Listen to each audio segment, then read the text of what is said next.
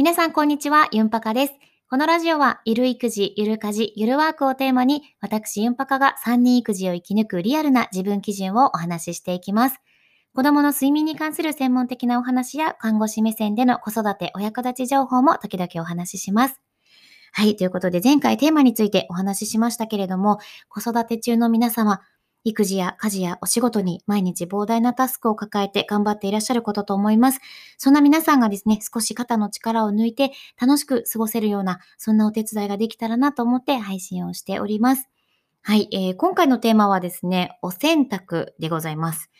洗濯物は畳まないんですとタイトルに書きましたが、この通りで、我が家は 2,3 年前から洗濯物を極力畳まないように生活しております。はい。じゃあ、どうやってるのかと言いますと、ハンガーにかけて干したものはハンガーのまましまう。これめちゃくちゃ楽なんですよ。はい。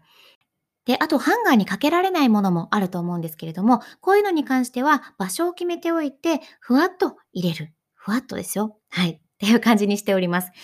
タンスの引き出しだったり、衣装ケースだったり、あとはこう、使う場所の近くにちっちゃいカゴを置いといたりとかします。例えば、お家のあちこちでタオルとか使いますよね。そういうタオルは一箇所にまとめてではなくて、それぞれ使う場所の近くにちっちゃいカゴを置いといて、そこにふわっとっていうか、まあ、ぽいぽい入れるみたいな感じなんですけど、そんな感じで入れとくと、結構効率も良かったりするので、すごくね、使いやすいです。で、まあ、子供の、ハンカチとかタオルとかね、あとこう、靴下とかエイプロンとか、そういうのはリビングに一つ引き出しを決めておいて、そこに子供にも入れてもらうようにしてます。で、あとですね、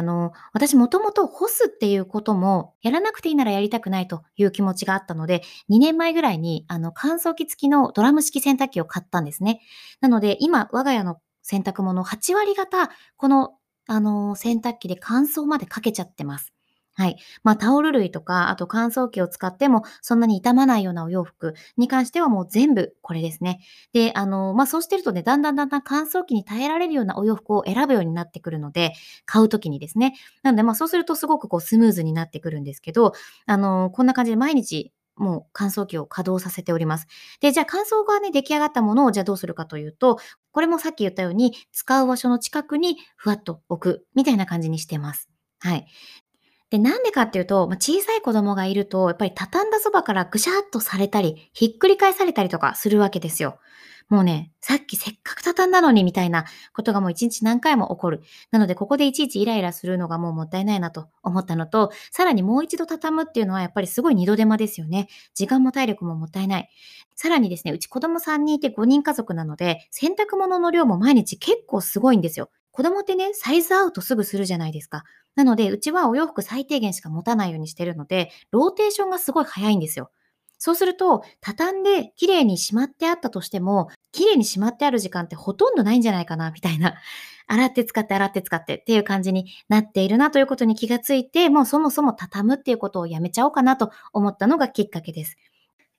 じゃあそもそもなぜ畳んでいたのかというのを考えたときに、おそらくお部屋をきれいに保つとか、シワにならないようにするとか、まあそういった目的があったんじゃないかなと思うんですけれども、このお部屋をきれいにということに関しては、洗濯物をこうふわっと置いておく場所っていうのを一応決めておくことで、そんなにお部屋全体が汚くなっちゃうということはないので、まずね、そんなに気にならないんです。これは私の場合ですけどね。多分その洗濯物が一角にちょっと置いてあるだけでもすごくストレスっていう方は、あんまりこの方法良くないと思うんですが、まあ、私ぐらいのそんなに気にならないなっていう方だったら、こういう方法を意外とストレスなくできるんじゃないかなと思います。で、このシワにならないようにっていうことに関しては、やっぱり小さいカゴにギュウギュウ入れたりとか、こうふわって置いといたとしても、そのまま何日も放置したりすると、やっぱりシワになっちゃうんですよね。なので、まあこういうデリケートなお洋服に関しては、すぐに畳んであげたりとか、あとはこう、ハンガーでちゃんとギュウギュウにならないところにかけてあげたりとか、っていうことはするようにしてます。ただそもそもデリケートなお洋服ってあんまり買わないようになってしまったので、なんかいつしかですね。なのでまあこういう対応が必要なお洋服って我が家にはほとんどないんですけれども、まあ、そんな感じで対応しております。はい。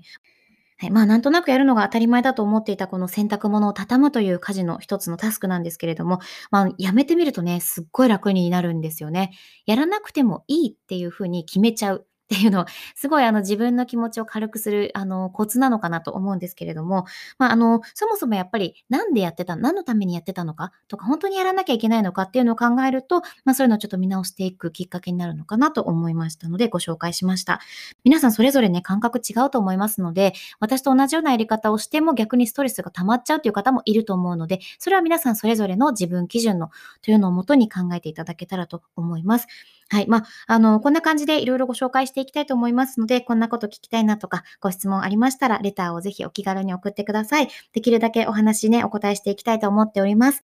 はい。というわけで、私、ユンパカがお届けする子育てラジオ、今日も聞いてくださりありがとうございました。それではまたお会いしましょう。今日も皆さんがハッピーに過ごせますように、ユンパカでした。